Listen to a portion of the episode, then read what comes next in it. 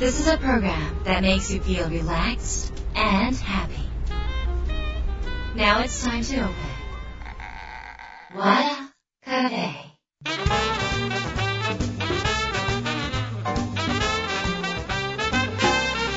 和田カフェのオーナー和田博美ですやる気満々の人もちょっと明日が憂鬱な人も明日笑っていけるよう今夜もワクワクお届けします改めましてこんばんは和田博美です。この和田カフェウィークデーの締めくくりに明日からが楽しくなるちょっと学べるような話をお届けしています。えーということで今週もゲストをお迎えしておりますビジネス書作家の岡崎勝弘さんです。実はですね彼はあの番組初登場になるんです。あの以前えっと絆出版って岡崎さんが出している出版会社さんの講演会で去年ですかねお会いしてから意気投合して意気投合っていうか酒統合みたいなことをしてしまいまして、えービジネス作家でありながらですね、まあ、なかなか和田カフェに出ていただくタイミングがなかったんですがすごいとても元気になる話をいつもしてくださるんですね。それであの、まあ、ビジネス作家だけではなくってあのいろんなビジネスを多岐にわたってあの展開されているすごい才能のある方なんです。なので私もいつも話聞いてて面白いなと思ってるんですけど今日はですね、えー新刊が出ました。うまくいく人がやっている1億円会話術という本です。今回はですねそれ2週にわたって岡崎さんがどうやったら1億円稼げちゃったのかみたいな秘密に迫ってみたいと思います。和田博美の和田カフェどうぞ最後まで楽しんでいってください。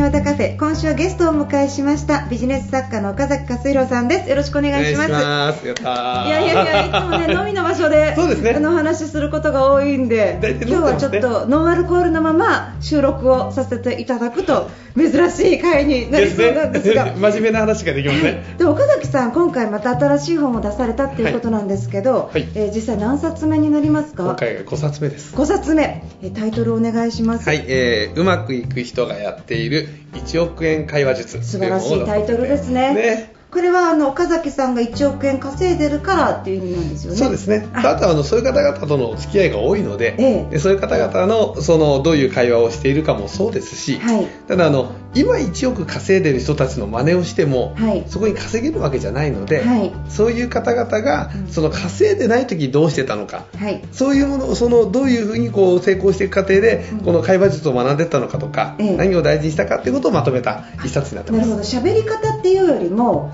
あのどういう会話の内容とかどういう人の接し方をしていればそういうふうに持っていけるかっていうようなそうですコンテンツってことなんですね。そうですね。あー気になりますね。そうするとこの本読んで真似していくとそこにどんどん近づいていく可能性があるっていう。あると思います。わ。かりました。じゃあちょっと一つずつはい。押さえながら、そうですね。お話をちょっと聞いていきたいんですけど、ええ。そもそも今岡崎さんって今一体どんなことされてるんですか？はい、僕がしていること、まあ、あの作家活動もそうなんですけども、はい。えー企業さんい。行かせていただいて講演研修はい。を中心にあとはい個人向けの、はい。えートレーニングですね、はい。を中心にやってます。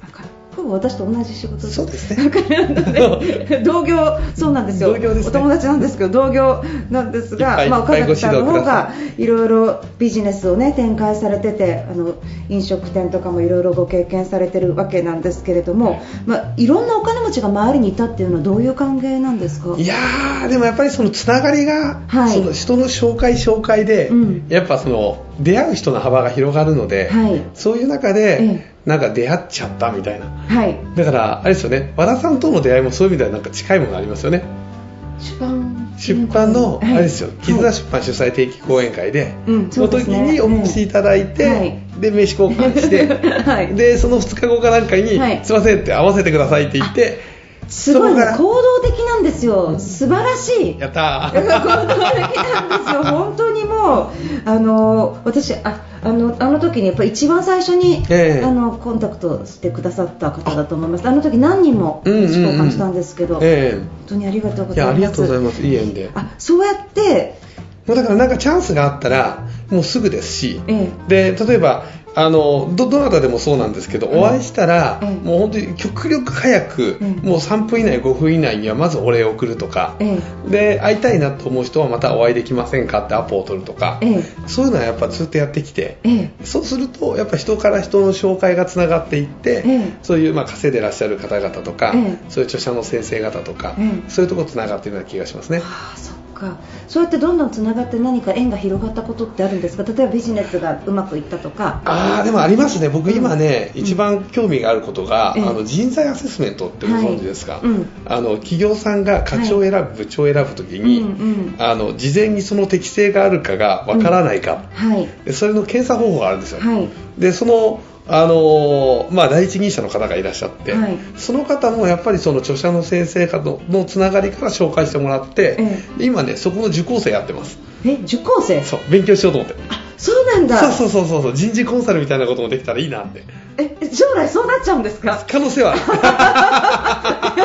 る。え展開だな あでも結局あの何になりたいとかは決めずに出会いによってあの人生をこううん動かしていく感じの生き方なんプですよね、うん。きっとなんか大きな夢持って生きてるわけじゃないんですよね。その通りです でもなんかあの地図を持たずにうん。旅に出て、それでそのまま出会うところ出会うところでやりたいこととか好きなことに巡り合う、ん。あのなんか目標をなんだ達成型よりあの公開型って言うんですよねこれ。うーなんかん本田健さん的な。そうそうそうそう、そっちなんですね。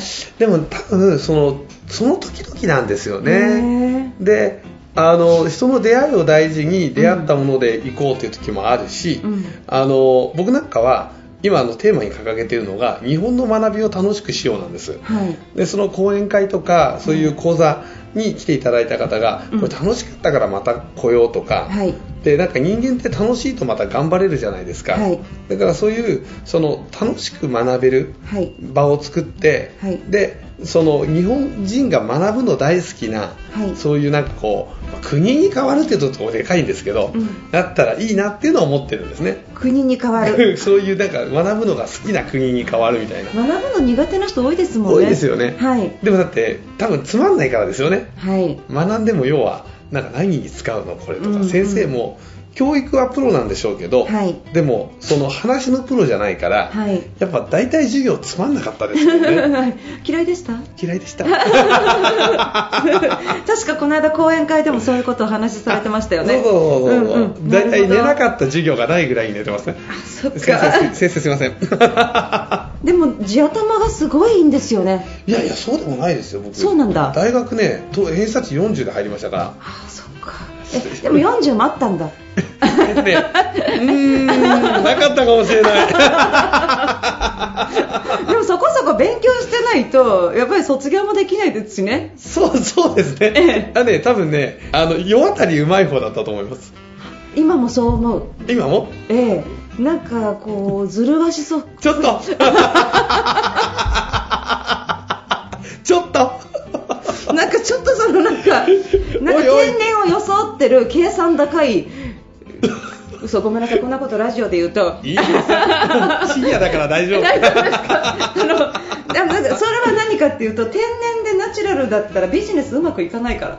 それだけだと。ちゃんと裏でな例えばお金の計算があってうん。見積もりがあって、人間関係があってっていうことがしっかりしてないとこんなそのまんまの天然でいけるはずがないから、多分失敗が多いんですよ。えー、本当ですか？だから僕ね金額は言わない方がいいのかな。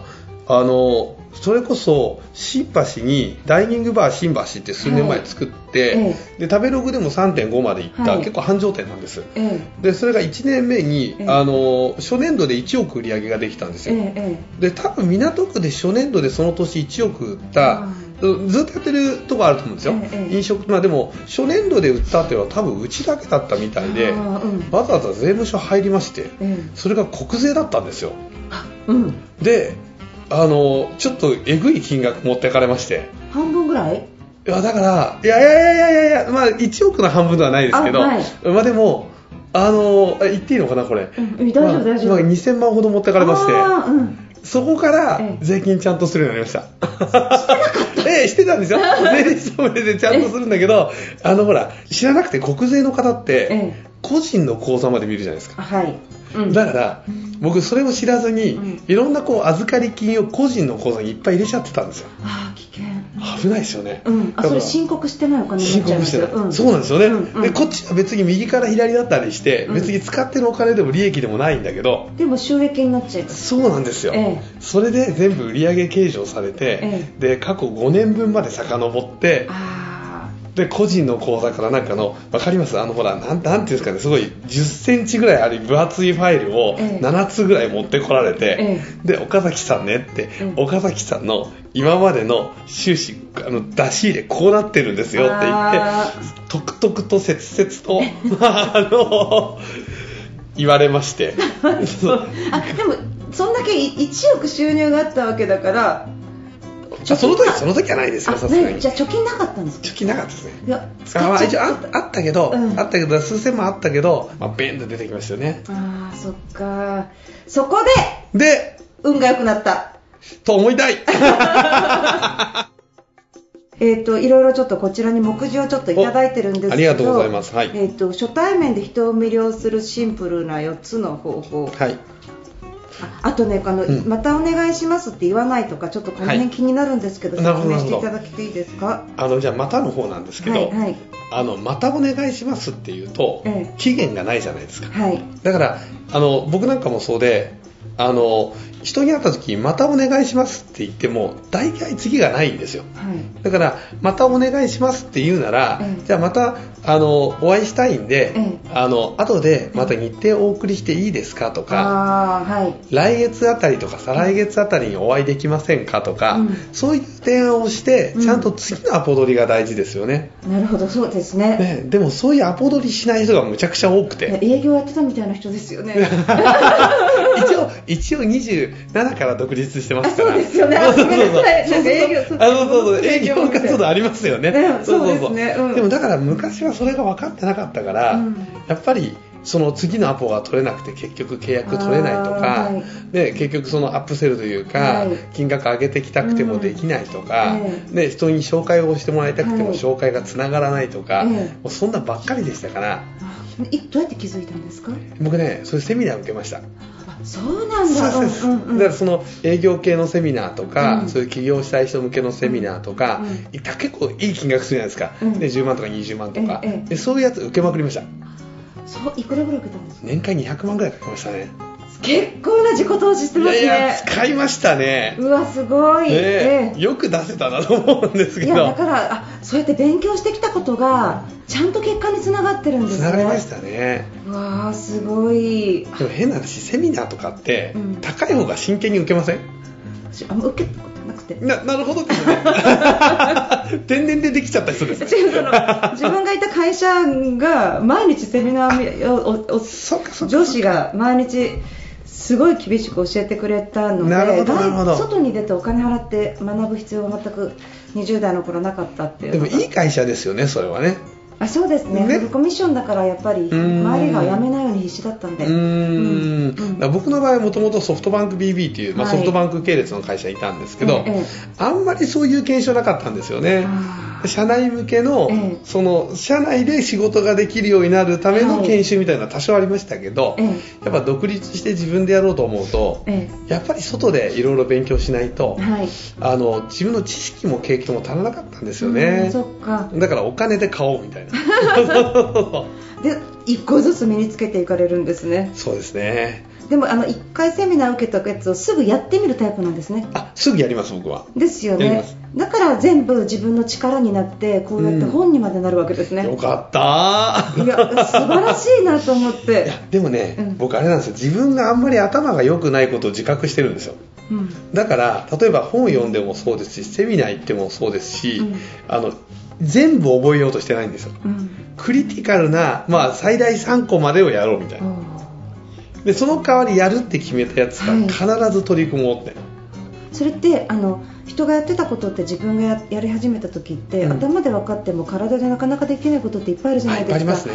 なんかこう打てばいいんだと思っても当たらないみたいな。うん。そういうのはやっぱり何回も何回もトレーニング自分でするんですか？あしますします。やっぱりだからあの僕手帳の使い方で、ええ。あの左上とかになんか見開きの1ヶ月の予定とかで、はい。空きスペースがあるじゃないですか。はい。あそこに今月のテーマ必ず書いてました今も。今もやります。うん。今はちょっとその管理の仕方は変わりましたけど、はいええ。今月でこれを大事にしようみたいな、えそれがあの何ですか基礎基本みたいなことに戻る時もあるし、はい。今月の新しいことにチャレンジすることもあるし、はい。それは両方あるんですけど、ええ。やっぱテーマをちゃんと書いて、ええ。目に見えるところに、ね、で忘れるんで人間は、はい。でそれでよし今日もこのことをちゃんとやろうって思っはい。て仕事するようにしてます、今月はちなみに？今月はね、ええ。僕人材アセスメントの勉強期間なので結構毎日勉強するんですか？え結構本読んだりあとなんか人に会う時に、ええ。あの人材アセスメントって、え例えばこの人は、え例えばいい人だなってあるじゃないですか、ええ。いい人っていうのをカテゴライズしたもうちょっとその細かく分析した時に、あはいはいはいうん。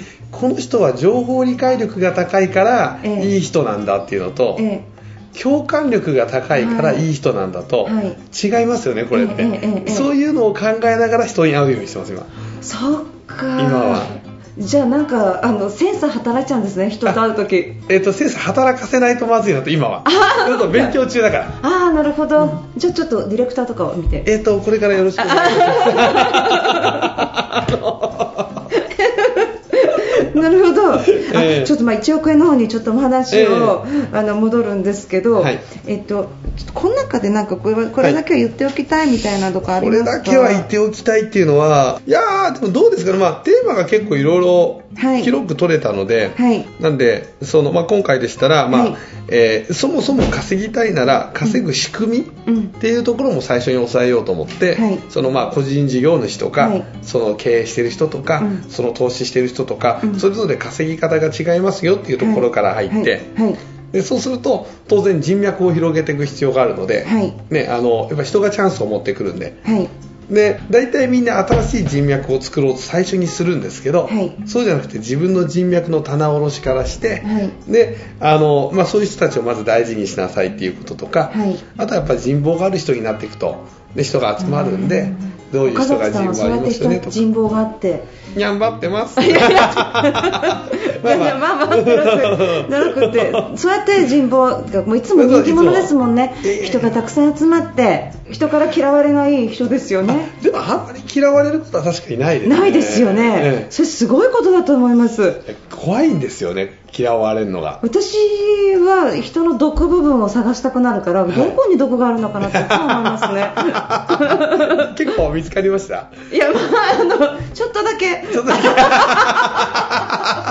お酒飲んで大体ね。あの、ええ、それはまあ、あの、ちょっと飲みながらまたお話をそうですね。え でもなんか和田さんすごいのはこの前も講演会来てくださって、うん。終わった後、今日の講演会の良かったのはっていうのをずーっと褒めてくださってえあの 2, 時2時間半講演するじゃないですか。え疲れてるじゃないですか、え和田さんと一緒にお酒飲んで、え超元気になりました。よかったあでも素晴らしかったし、あありがとうございます本当に、あ、もう一回そのメモ見ますか？でも面白かったのがあの岡崎さん2時間半コンテンツ2つしかなかったですねその、いや、あの、いや、まあ、ちょっと今聞いてる方に分かりやすく言うと、はい中崎さんが、この、えっ、と、うまくいってる人がやってる1億円会話術の。出版記念公演を、はえー本の出版前先立って開催されたのを機にちょっと私聞かせにね、え聞かせていただいたんですが、えー2時間半ですよね。2時間半。2時間半もう本当に人飽きさせずにずっと爆笑ノートで本当に引き込むのがうまくってすごい上手なんですよ。ですごい上手でこの人なんかななんか話術のトレーニングしたなみたいなぐらい なんかすごかったんですけど全部こうメモってった時にどっちに横にいた人がピタッて止まって和田さん横に一緒にいた人が和田さんノウハウが2個しかないんです。ねって言ってそれでさっきのあの脳の仕組みのやつとそれからゴール設定のやつとその2個しかないないんであとは例え話とあのじじゃあまあ事例事例から含んだ雑談なんですよね。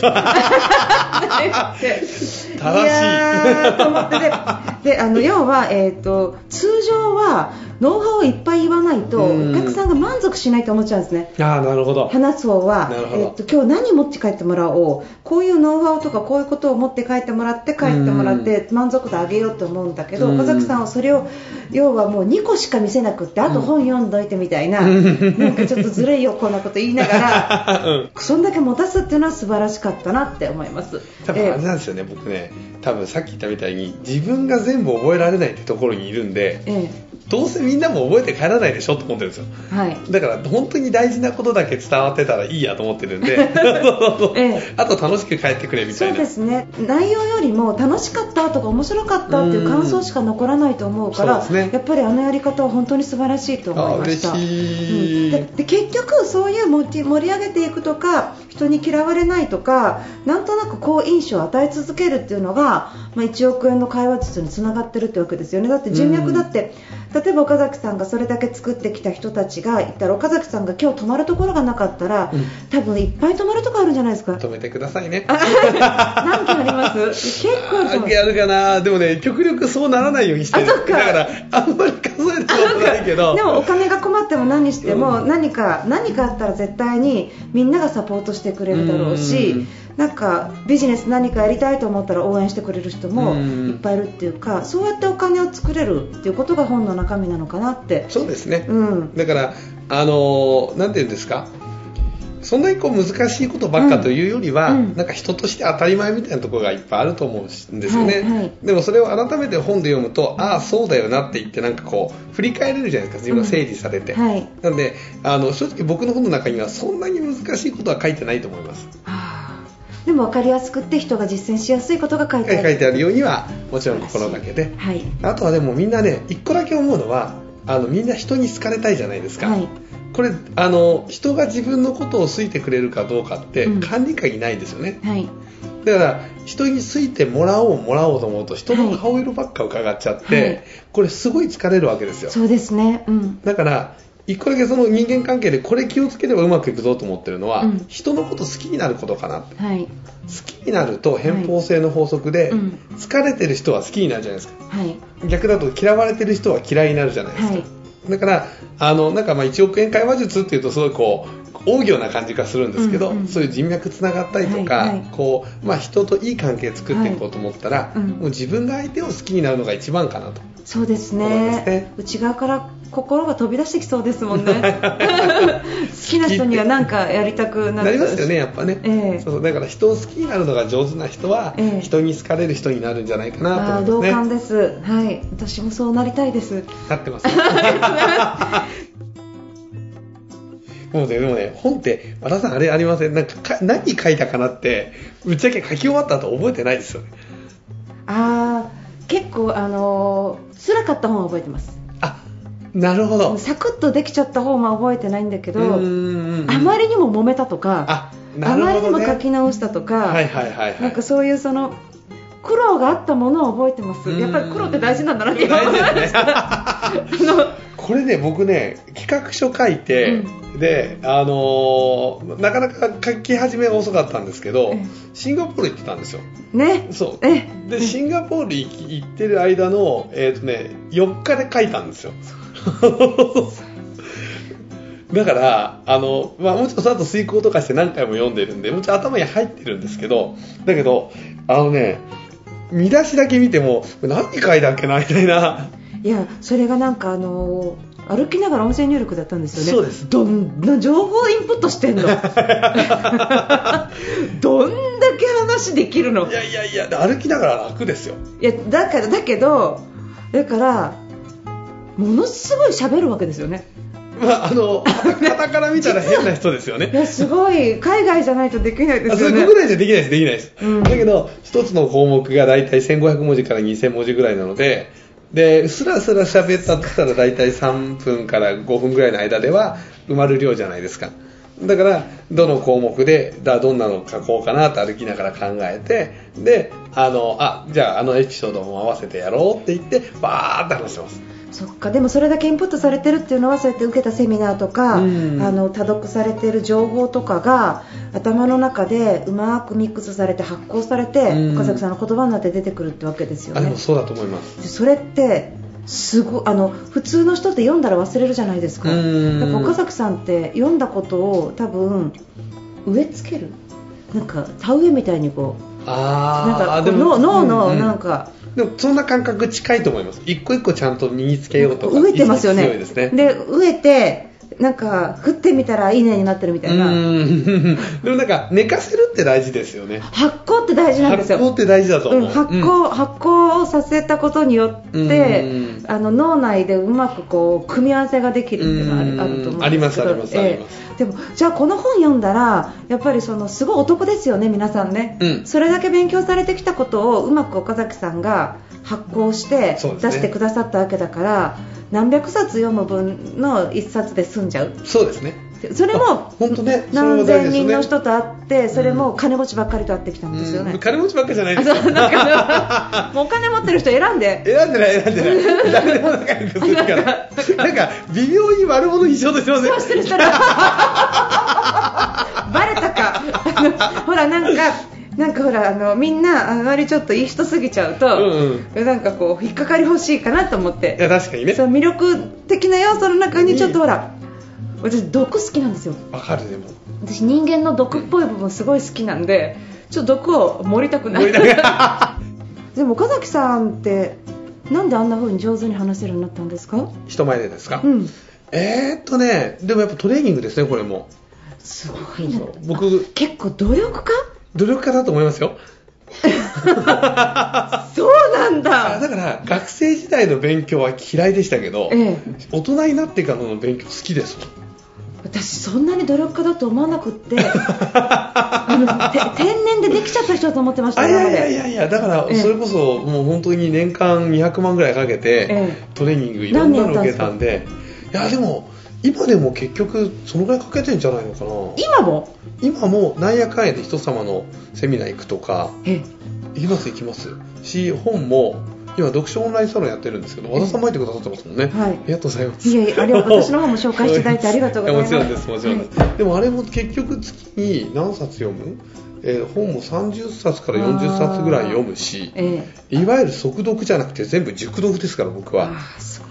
で全部線引いたやつ文字起こしもしてるいしや叶わないですす あそれして今もアセスメントとかのあそうそう受けに行って、ええ。新しいことを勉強して、えでなんかトレーニングできるようになろうとか、ええ。そんなことばっかやってるんで、うん。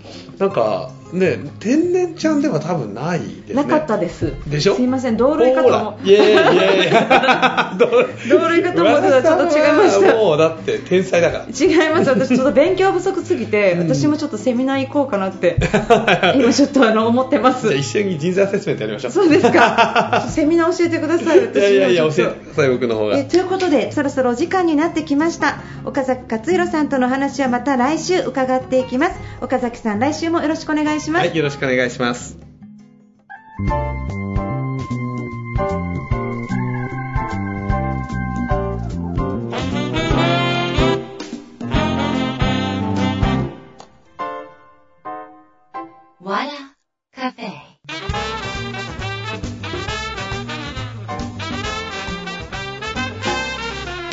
田博美の歌カフェいかがでしたか、えー岡崎克弘さんの本「うまくいく人がやっている1億円会話術」えーぜひいろんな書店さんに並んでると思いますので手に取って、えー読んでみてください。それから重大なお知らせがあります。なんとですね和田カフェ以前使ってたあのポッドキャストの機能がちょっと使いづらくなったので一旦 YouTube に過去の音源を移動させる大変な作業をしたわけです。でさらにあのいい、えーポッドキャストのあのシステムが見つかったのであの YouTube もあるんだけれども音源は音源で聞きたいっていう方のためにさらにメディアを多く持つことができました。なので iTunes でポッドキャスト和田博美で検索していただいたら出てきます。過去のが消えちゃってるのでもったいないんですがぜひそこで聞いてみてください。よろしくお願いします。和田博美の和田カフェ今夜はこの辺りで閉店です。皆さんにとって来週も素敵な1週間になりますように。お相手は和田博美でした。